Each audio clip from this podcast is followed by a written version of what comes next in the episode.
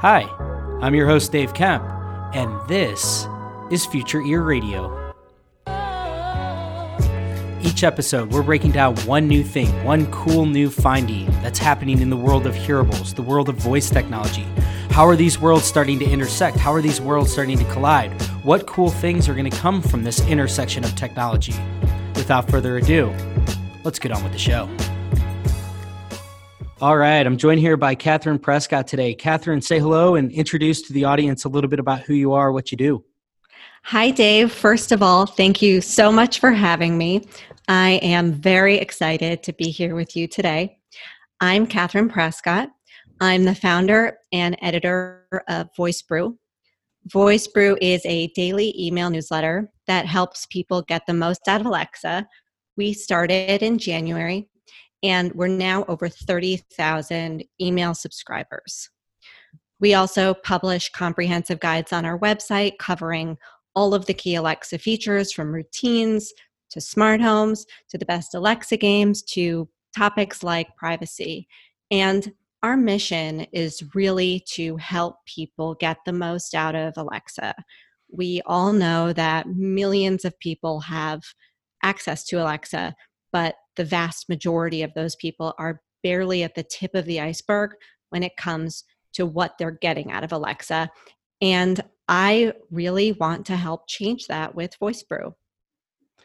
Totally. Well, awesome. Thank you for coming on. I mean, folks that are future ear fans will know this is actually my first guest ever. So, of course, I had to go out, get somebody awesome like Catherine. So, really excited to have you on today. And the reason I'm bringing Catherine on is because there was a Canalys report that came out um, really highlighting the smart speaker shipments from Q3. And there were a couple of takeaways from this report. But the one that I really wanted to talk to you about is this whole idea of the explosive growth around smart displays, and really the emergence of multimodal. So, for the listeners, can you kind of walk through some of the key findings from this report? Definitely. So, just to level set, the headline here for this report is that close to 30 million smart speakers shipped globally in Q3. And Amazon had about 37% share of those shipments, which was kind of surprisingly about 2.5 times Alibaba, which came in second. Remember, this is global. But even more surprisingly, three times Google's share of Q3 shipments. So those are kind of the the first headlines. But you know, as Dave mentioned, and what I found most exciting about this report and our topic today is the role that smart displays played in these big numbers.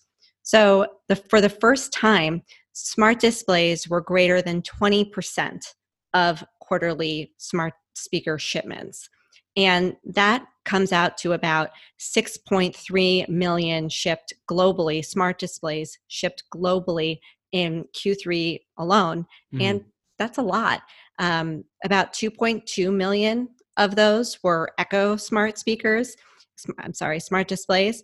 Mm-hmm. And these numbers were primarily driven by the introduction of the Echo Show 5 over the summer, which we can talk a little bit about. But this, when I saw this come out, I was extremely excited because the Echo Show 5 was really the first affordable smart display in the Echo lineup, but really the first affordable smart display um, on the market. It's priced at $90 and you can often see it on sale for as little as 65. dollars mm hmm So I think it's not that surprising that this was sort of the device to drive, you know, these exciting smart display shipment statistics that we're seeing. Yeah, no, I totally agree. And I, you know, I remember back when the Echo Show 5 came out, um, you and some other folks were really hyping this because, and I, I was right there with you because it, it really is this a change in terms of how we think about voice technology and voice first. Um, and this idea of adding a screen i think really opens up the whole paradigm to a, a, bunch of new use cases and a bunch of exciting things. And you know i think the echo show 5 in particular you know i think i saw in there that it was it contributed to 16% of amazon's overall global shipments. So if amazon shipped out over 10.5 million devices total uh, and 16% you know of those were the echo show 5 alone. We know that you know at this point roughly just under 2 million people have this device now. And again this is a low cost uh, five the five represents five inches. So i have one in my office right now um, but i think that you know it's going to be really popular in uh, people's kitchens people's homes. Um, but I think before we get really into that, you made a really interesting point uh, a little while back around how multimodal in particular kind of represents voice first. Can you speak to that?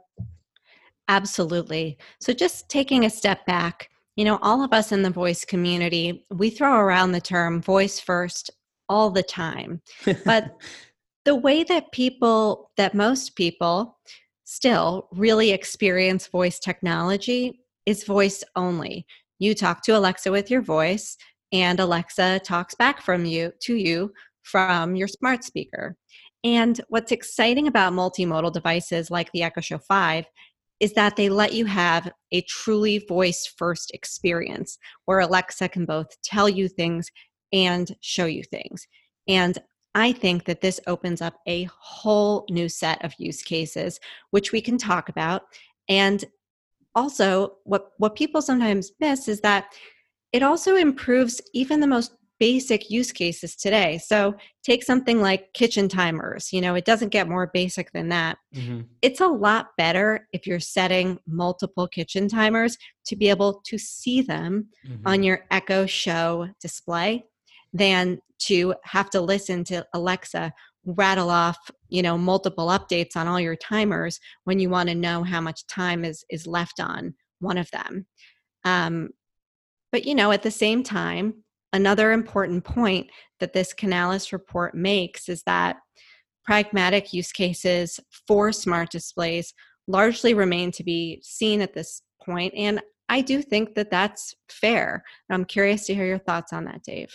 Well, I know that you know we're going to kind of break this into a two-part episode, and we're going to really dive into some of what I consider to be what will be pragmatic pragmatic use cases for smart displays but i want to stick on this point for a little bit longer because you, you make such a good point there which is that you know the smart speakers have been proliferating for a really long time and um, you know in, in terms of like relative to how long they've been out um, they've really exploded in, in growth and in the penetration rate that they're having.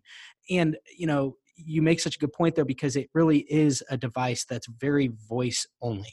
And I think that part of the reason we see usage as high as we do on uh, for voice assistance on mobile devices is just like you said. It, it's it's not necessarily limited to just voice functionality, but it enables it and it adds elements to it that voice only devices don't like a smart to speak a smart speaker so having that display I think really does, to your point, it makes it more of a voice first device where you're the first thing that you think of is I'm going to talk to this device, but it because it's got different modalities that it can, you know, uh, spit that information back out to you.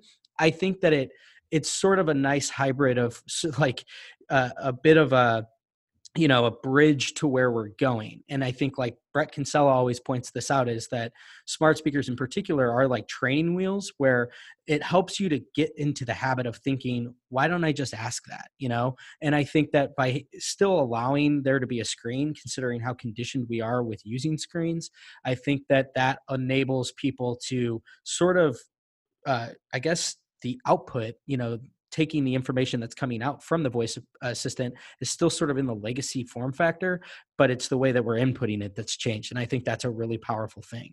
Um, so I guess like you know for the for the end of this first part of the discussion, talk a little bit about what you were saying before we started recording about the whole chicken and egg dynamic here. Yeah, so I think you know what follows the points that you just made is that Right now, there aren't a ton of high quality multimodal experiences. And one of the reasons for that is this chicken and egg issue, which is that on the one hand, smart displays are still a very small percentage of smart you know overall smart speaker market share so if you're a skill creator and you're considering whether to make a hefty investment in your time and resources to optimize your skill for a smart display, you might hold off on doing that mm-hmm. until there are more people with smart displays who could actually experience your Echo Show optimized skill.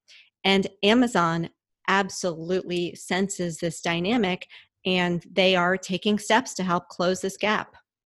Yeah, that's a perfect kind of cue for us, you know, to to lead into tomorrow because that's exactly what we're going to be talking about in this second part is how this really does start to open up some really interesting new use cases. I really want to dive into uh, Food Network Kitchen in particular. So before we wrap up, though, can you share with everybody the exciting new development from Voice Brew? Yes, and thank you, Dave, for giving me the opportunity to share this.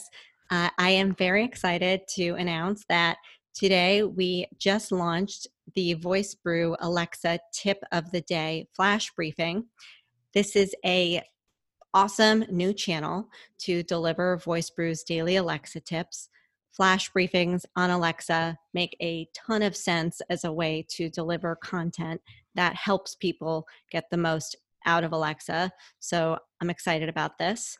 Um, VoiceBrew's briefings are going to be very short, about a minute long. They'll hit the key points of that day's VoiceBrew daily email. We launched on Witlingo. They've been amazing to work with. I know, Dave, that you also work with Witlingo. Mm-hmm. Um, and you know i've also gotten a ton of support from you know various flash briefing vets in the voice community so big thank you to a number of people for encouraging me to do this and answering all my silly questions and giving me extremely helpful you know pointers in recent weeks and months that's awesome well, it's so cool i mean it's like uh, i feel like i'm like that like that living um a living you know embolism of that Paul Rudd meme where he's like, "Hey, look at us, look at us!" Like I'm I, am i am starting my podcast with my guest. You know, you're starting a flash briefing. Um, super cool. I'm I'm really happy for you, and I think it's an awesome idea because it's like, you know, this is it's such a great way to communicate uh, a lot of the same information that people have been using sort of traditional mediums to communicate, and uh, so I think that will really help you to kind of continue to grow your audience. Obviously, you've already grown it well past thirty thousand subscribers, so you're, you know, you're on your your way. Um, but awesome stuff. So for everybody, uh, that's all we got for today. We'll break, and then tomorrow we're going to talk all about the different use cases that multimodal is going to give rise to. So thanks for tuning in. We'll talk to you tomorrow. Thanks for tuning in today. I hope you enjoyed this episode of Future Ear Radio. For more content like this, just head over to futureear.co where you can read all the articles that I've been writing these past few years on the worlds of voice technology and hearables and how the two are beginning to intersect. Thanks for tuning in, and I'll chat with you next time.